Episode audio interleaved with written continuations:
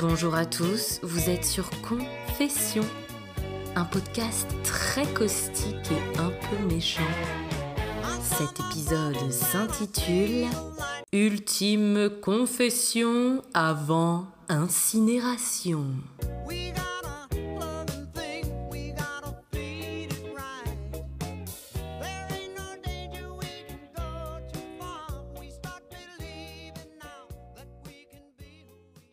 Comme je me traîne une angine qui pourrait tout aussi bien être un cancer des poumons, spécial dédicace à mon oncle Raymond, et mon rythme de vie étant plus effréné que les progrès de la médecine, eh bien, je me suis dit qu'il était temps de déposer le bilan.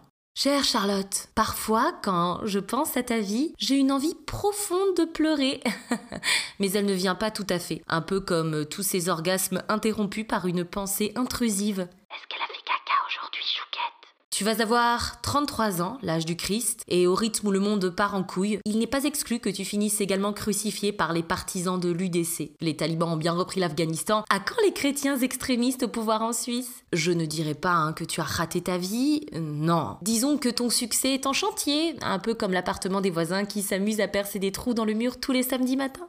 Charlotte, je ne vais pas y aller par quatre chemins parce que visiblement la topographie c'est pas ton fort. Tu ne sais même pas repérer le nord. Quitte ton motherfucking job. Tu as toujours voulu devenir comédienne, et certes, tu simules bien l'enthousiasme face au progrès des élèves dans ta matière et ceux de Pierrick en matière de coït. Mais bravo, Kevin Cette fois-ci, vous n'avez pas écrit au verso de la feuille. La prochaine fois, en ajoutant des majuscules au début des phrases, en appuyant un peu plus sur votre crayon pour ne pas que je m'arrache la rétine, eh bien j'arriverai sans doute à vous lire. Au fond de toi-même, tu sais que si tu continues à enseigner, c'est simplement par confort et non par passion, un peu comme Julie. Julie Qui reste avec Yannick après 10 ans de relation. Et si tu te mettais à écrire Au lieu d'être littérateuse, tu serais peut-être heureuse Bon, mais ne sombre pas hein, dans du lyrisme de supermarché. Laisse ça aux Instagrammeurs en panne d'originalité qui pensent jeter sur la toile une pensée profonde alors que ce n'est que de niaiseries qu'ils t'inondent. Enfin, Charlotte, elle est où en toi cette grande intellectuelle qui sommeille quand tu passes ton temps à regarder les élèves remplir des grilles de verbes Et puis, euh,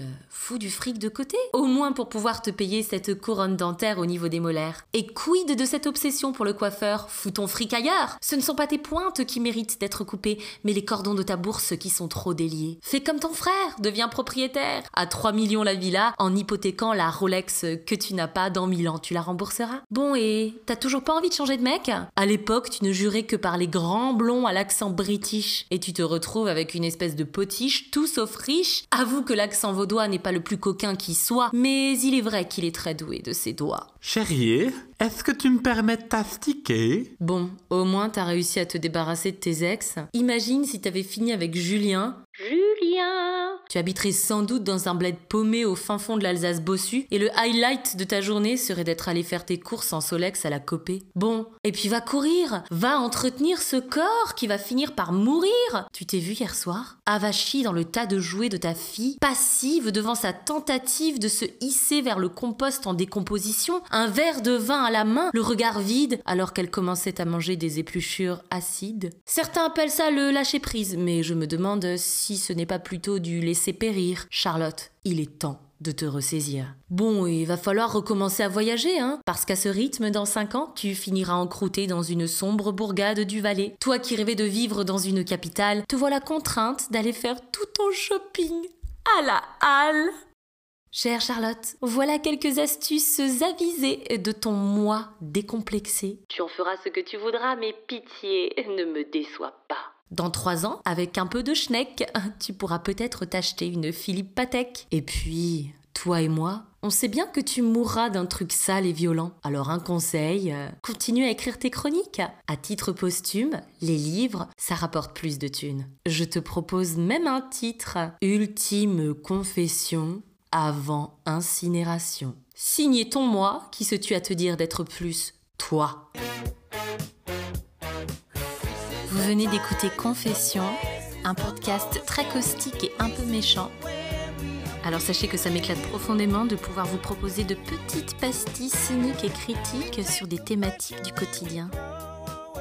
pour me soutenir, n'hésitez pas à partager ce podcast qui est disponible sur Spotify et sur l'application podcast d'Apple et à mettre plein de commentaires et plein d'étoiles.